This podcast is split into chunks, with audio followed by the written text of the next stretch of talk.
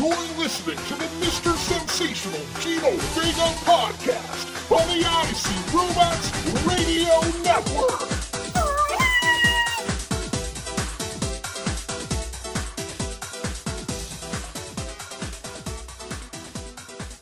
What is up, everybody? It's me, it's me. It's Mr. Sensational Gino V with episode 24 of the Mr. Sensational Gino Vega podcast on the IC Robots Radio Network. Uh, things are going a little bit better so far than when I started recording last week, though not without some trials and tribulations. I guess there's always a certain gauntlet factor to recording a podcast, particularly when one does it uh, for the pure uh, pursuit of the pod and not for any kind of uh, compensation or livelihood, um, thereby having to carve out time within one's life um, free of distraction and uh, obstacle to record said podcast or something. In any case, my equipment is all working this week. I've got my microphone back online. That's all running a lot smoother than the last time. But as always, I'm on this tight two hour uh, window framework to get this show recorded while the kids are at school. And of course, the second I pulled up into the driveway after dropping them off, uh, neighbor across the street wants to chat. Once I disengaged from that, as soon as I sat down, booted up the computer, got the microphone on here, Ms. S called, but ducked, dodged, weaved, bobbed, and now here I am gabbing at you about not much of anything, which is par for the course here on the Mr. Sensational Gino Vega podcast, a show where we sensationalize the everyday when I share with you, the listener, reflections, thoughts, opinions, views that you never wanted and don't need about my exceedingly mundane average life. So, as we get into it today, I want to take one moment here to shout out that across the street neighbor that I mentioned just a moment ago, uh, a fellow named Chris who just turned 87. He lives in a house across the street that he bought for some ungodly low sum, like $12,000 or something like that, uh, many, many, many, many, many, many, many, many moons ago. Uh, worked as a long distance truck driver, much like a friend of the network, Eric Purcell.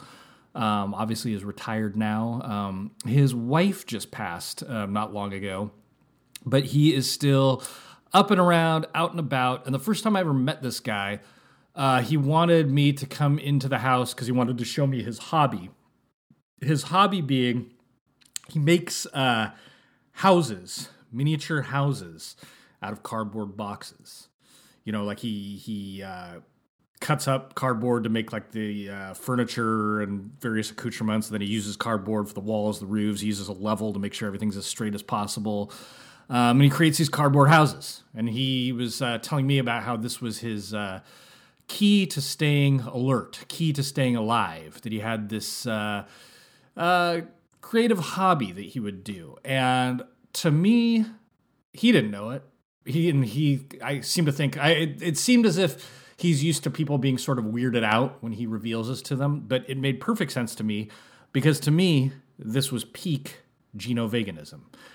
The idea that one of the keys to uh, living, I don't want to go so say go so far as to say a meaningful life, but um, something to keep you anchored to life is in the midst of all this ordinary uh, primordial ooze that we're floating through every day of chores and tasks and social obligations and uh, all the excruciatingly boring and mind numbing things it takes to make a living and, and, and stay living as a ordinary average schmo.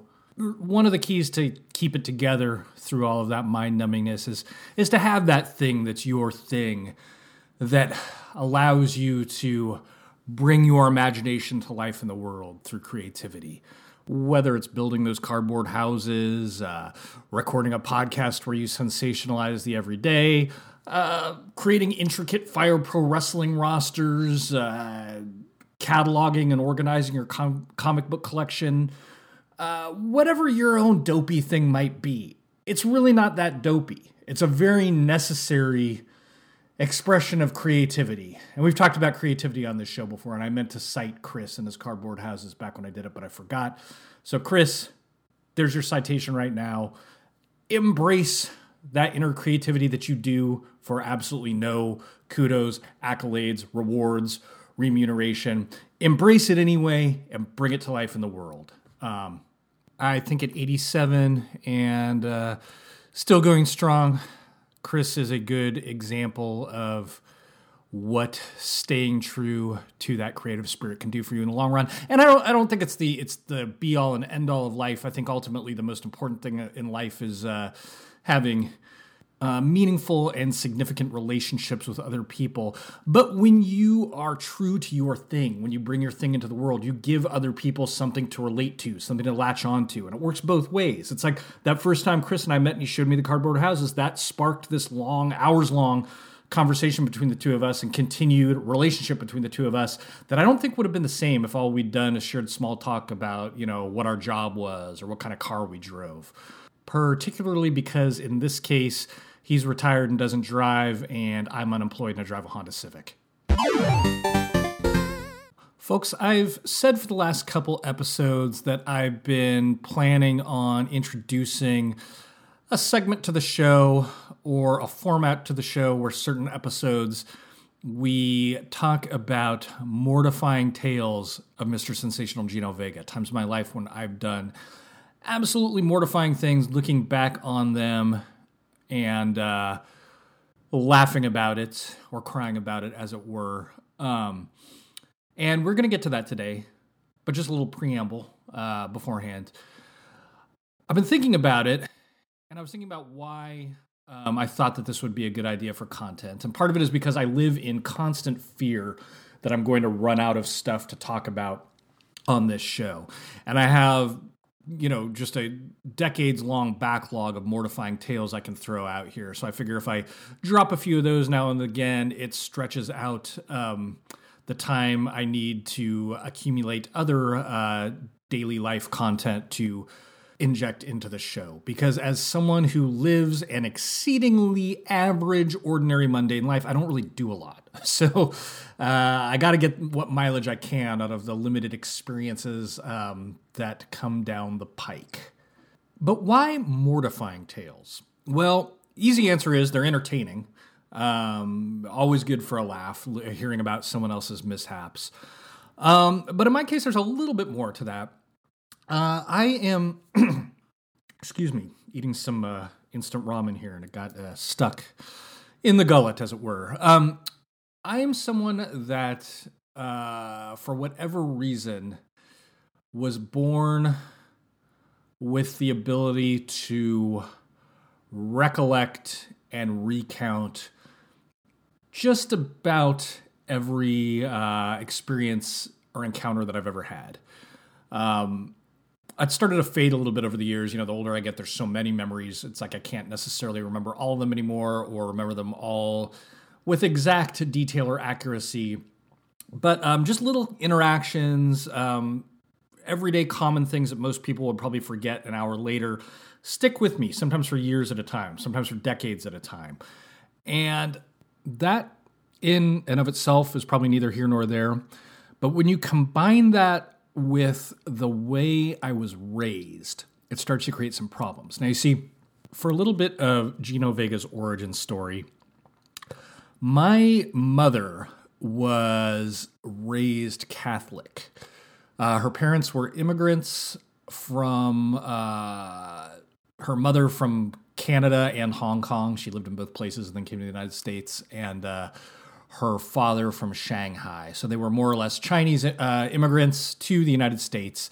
And when they first came to the Los Angeles area, they were taken in by a Catholic priest who I think helped them with the immigration process and kind of getting the lay of the land here.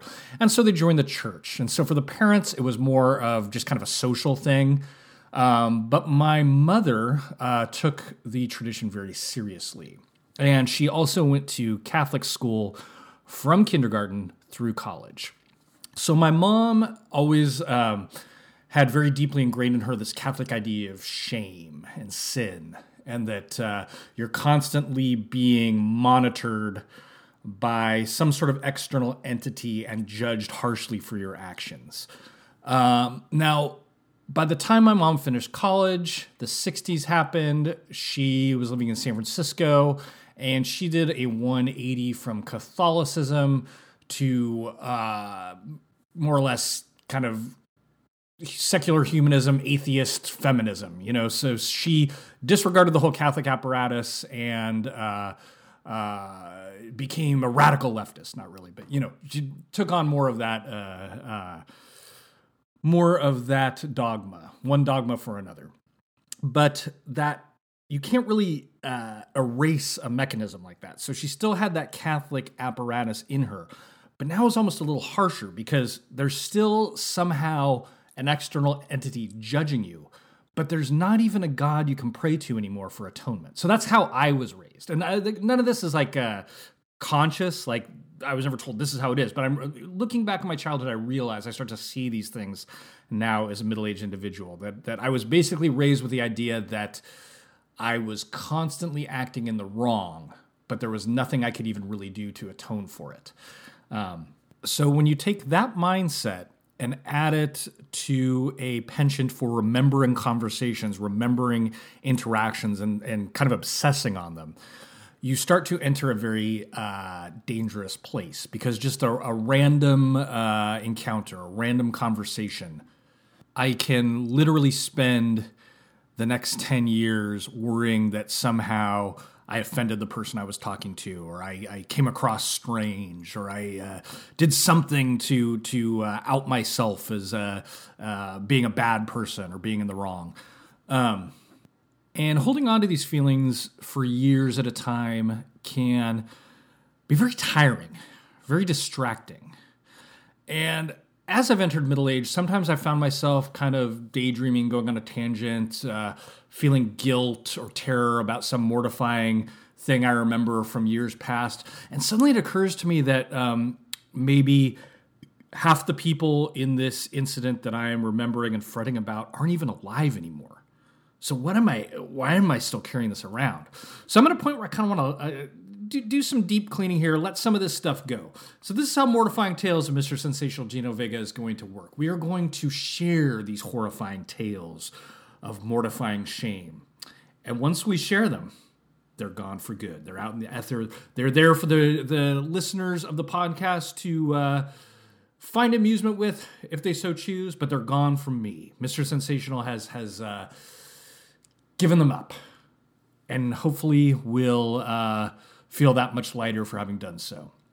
So, folks, join me as we begin this inaugural edition of Mortifying Tales with Mr. Sensational Gino Vega on the Mr. Sensational Gino Vega podcast on the Icy Robots Radio Network.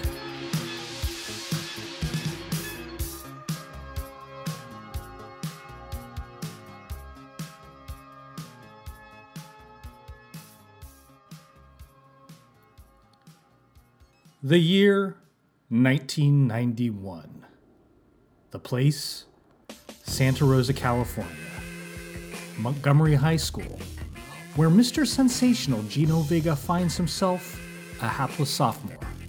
That is what they call 10th graders, right? I've never been good at the whole sophomore, junior, freshman, senior designation. In any case, Mr. Sensational Gino Vega was in 10th grade. And Mr. Sensational Gino Vega had arrived in 10th grade from Herbert Slater Junior High School. Back then, junior high school were grades 7 through 9, after which we in the Santa Rosa City school system moved on to high school. Now, in junior high, Mr. Sensational Gino Vega had been somewhat of a dweeb. Someone that was not the lowest individual on the totem pole, but certainly someone that got kind of the prison yard bully treatment on a daily basis. But by 10th grade, things had started to change for Mr. Sensational Gino Vega. He'd kind of found his own niche in the world, mainly through music. Gino Vega had gotten heavily into heavy metal, thrash metal music in ninth grade, and by 10th had started to become a self styled cool dude. Although cool dudism was fleeting in the 1990s, one year's cool dude was back to being next year's dweeb in many cases. And that's what was beginning to happen in 10th grade for Gino Vega, where thrash metal had allowed him to claw his way out of the dweeb abyss in ninth grade. In 10th grade, the older students, the 11th and 12th graders, had grown out of metal. Metal was passe. Now it was all about punk rock and alternative music, but even that was starting to become passe because the coolest of cool dudes had gone from metal to punk and alternative to now rap music. Rap music was now the biggest standard because what was cooler than being a G'd out individual in suburban Santa Rosa, California? So, continuing to look to music as his leverage into cool dudism in 10th grade, Gino Vega had attempted to glom onto and strike up conversation with various older cool dudes on campus at Montgomery High School and had noticed the snickers elicited by his Metallica baseball hat and mullet and was pretty desperate to not go back to the prison yard ways of junior high. So was looking for an avenue to adapt.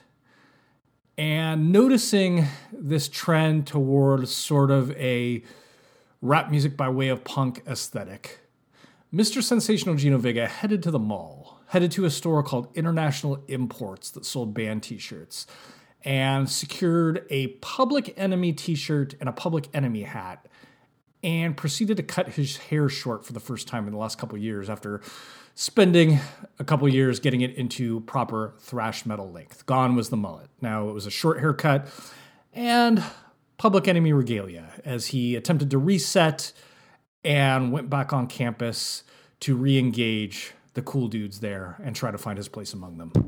Uh, sorry for that. The speaking of cool dudes, that was me just hitting the microphone accidentally while speaking. And so, Mr. Sensational Gino Vega has set his sights on the coolest of the cool dudes, at least from his uh, aesthetic uh, perspective, on campus. A guy, I don't know if he was one grade or two grades ahead. He, he was either a junior or senior, 11th or 12th grade. Guy by the name of Mike. And Mike had jet black hair, just slicked to the gills with pomade, wore a black uh, derby style jacket, kind of tall, lanky guy, always chain smoking out in front of the school, and he had kind of a retinue of uh, uh, followers.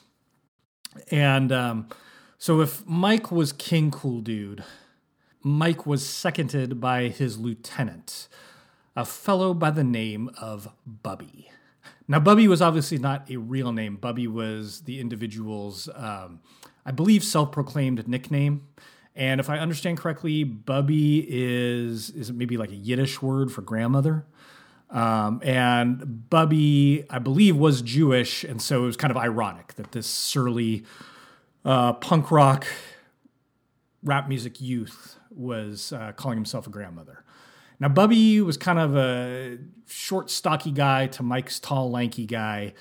Um, and Bubby had a dyed blue mohawk, but he usually wore a public enemy hat over it and was had pretty much by the time like cause, see my whole problem is I originally had these guys pegged as in my mind punk rockers, but if you were to ask them that, oh, we don't like that that's cliche. You know, you're putting us in a category. We don't even listen to punk rock music. And besides, they, they had become really enamored with rap music, really enamored with Public Enemy. Um, Bubby was often uh, on a soapbox about various Black Power uh, initiatives and uh, political beliefs. Um, so that that's how I'd kind of realized, okay, if I want to make it with these guys, if I want to get over with these guys, I got to come with some of this public enemy gear. Hence the makeover at international imports. I presented myself to them and thought that now for sure, for sure I was in. And I used to be able to get Mike to kind of chat with me a little bit, sort of bemusedly, but then eventually um, Bubby would kind of run interference and kind of run me off. But once I came with the gear, the proper gear, I noticed um, Bubby was a little more amenable, and um, I'd study really hard. I, I'd, I'd look, researched all the information I could find in the pre-internet days about Public Enemy, and I'd have some talking points I'd drop with them, and, and I felt like I was really starting to get somewhere. I was really starting to make inroads. And then one day, the ultimate opportunity landed in my lap out of nowhere. So while I was attempting to get in with the cool dudes, I had another social sphere at high school that I was kind of adjacent to, that I was kind of an honorary member of. And that was the Asian kid group. Now, that's always been kind of a gray area for me because I'm mixed. I have an Asian mother, a uh, non Asian father. And my mother, when she was growing up, uh, none of the kids in her household um, learned the language. Um, so there's kind of a disconnect there from from the heritage on that side. But at the same time, that family was the dominant family when I was growing up. Like we didn't we saw my dad's parents some, but my mom's extended family was like the main family, the family I, I, associated with the most. So I don't have a lot of a direct pipeline to Chinese culture, Asian culture, but I've always kind of identified with it because I, I see those as like the people I came from. Um, so it's almost like I, I was kind of like uh, abandoned on a alien planet. Um, and then the people never came back to pick me up and they didn't really and so I, i've learned the ways of the planet i'm on but i know that i came from somewhere else anyway another topic for another time point being back at least in the 1990s in, in public school asian kids had a radar for each other and like so even if i wasn't 100% bona fide like i knew all the other asian kids because we kind of knew there was a common ground that we kind of understood so even though I had very little in common with, um, let's say, um, the fellows in this story were some La- Laotian kids who were like full on Laotian families, I think spoke the language and everything. Um, we just kind of had a like a nod to each other, an understanding. Um, so I was I wouldn't say I was friends with these guys, but I was friendly with this kind of G'd out Laotian Asian crew at the school because of our our background. It's funny. You know, uh, I was on a work trip a few years ago, and um, I was telling my boss at the time uh, this story. Not this story, but the story, the idea that the Asian kids kind of have a, have a radar for each other, and she thought I was being kind of very generalizing about about Asians. And it's like, no, you, trust me, it's true.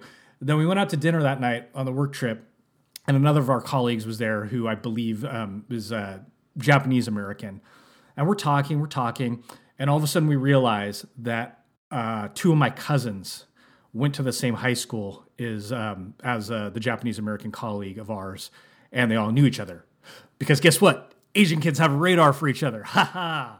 Blow, how you like me now. Anyway, so I knew these guys. I, particularly, I knew this Laotian guy named uh, Tavi, and then he had a friend that I didn't know as well, but I, I just kind of knew who he was, um, named Nei Long. And these guys, uh, gimmick at the time, they were doing the whole Southeast Asian gangster thing. Um, and part of that entailed uh, tagging graffiti. They were into spray painting their tags around town. Well, just so happened, since uh, Bubby and Mike were G'd out AF, they were also into tagging and graffiti. And one day, when I was um, supplicating myself to Mike and his lieutenant Bubby and trying to get in with them, I heard Bubby complaining that uh, Nei Long had been either tagging in the same area as him or tagging over his tags, or it was, it was some graffiti beef. And a light bulb went off in my head. And I realized wait a minute, I know Nei Long. He would never want to do anything to upset somebody. I'll go talk to him. I'll go say, hey, you know, Bubby's trying to do his tags. You're doing your tags. There's more than enough uh, concrete in this town for everyone. Let's all tag together and get along. And then I'll solve this beef and Bubby will love me forever. And I, I, will I will be in, and through that, I'll be that much closer to Mike. So the next time I saw Nei Long, I told him, hey, you know that guy Bubby? You know, he said he didn't like where you were doing your tags. Um, and I told him, you know, you're cool and he's cool, so we can just all tag together, right? And Naylong just kind of listened to me and was like, ah, all right, all right. Didn't really react. Didn't really think much of it, but still hoped for a positive outcome. Went home, kind of forgot about the whole thing, and then uh, returned to school the next day, ready for another day of trying to get over with Mike and company, and uh, strode right up to their little throng um, during the first break of the day and walked up to Bubby. Hey, what's up, man?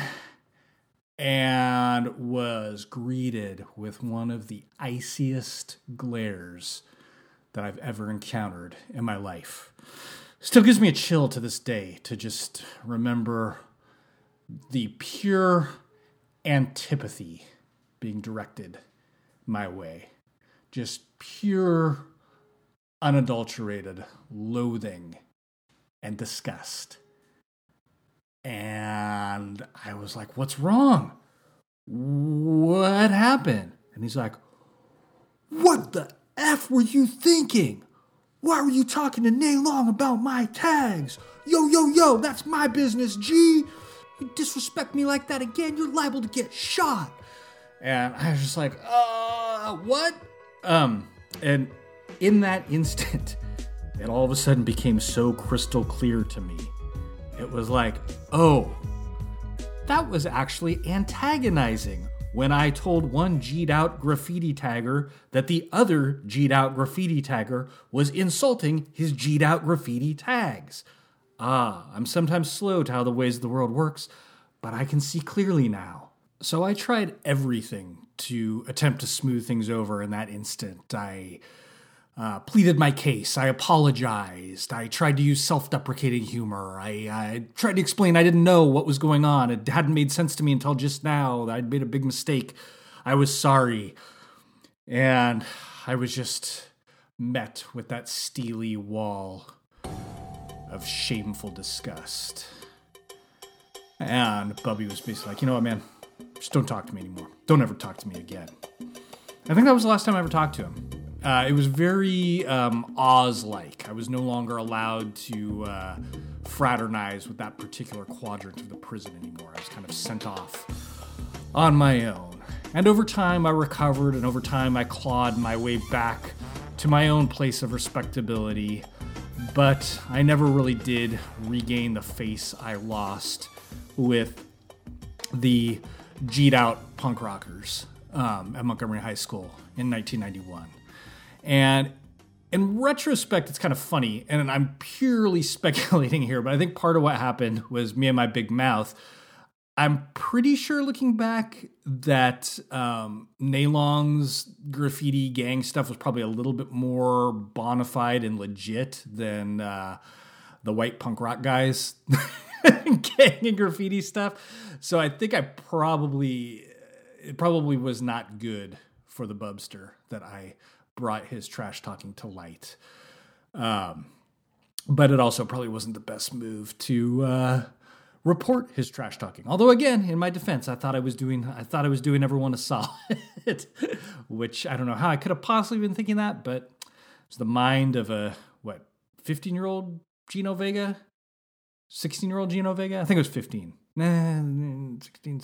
Yeah, 15, yeah, I don't know, whatever, 15 or 16, somewhere along those lines.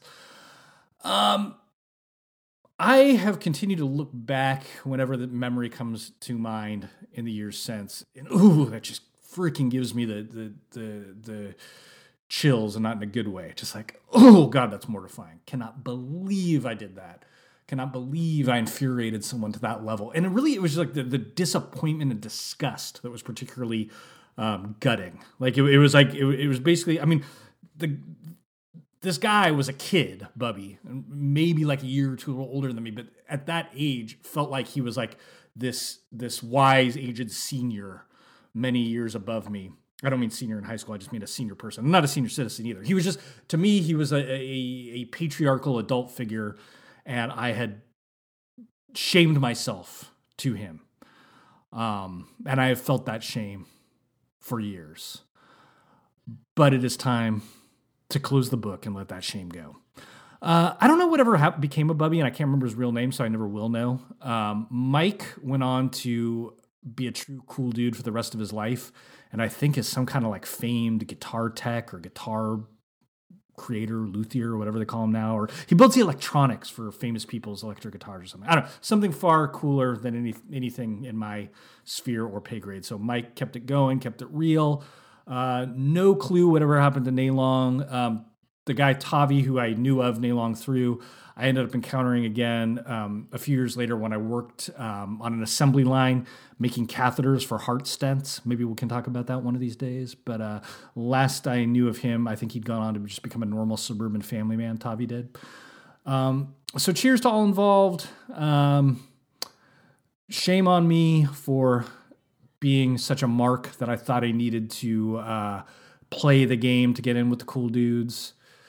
Uh, I guess you could say the cool dudes were kind of marks for their own gimmick for even believing in the cool dude thing on their end. But, you know, 15 or 16, what do you know? Such is life.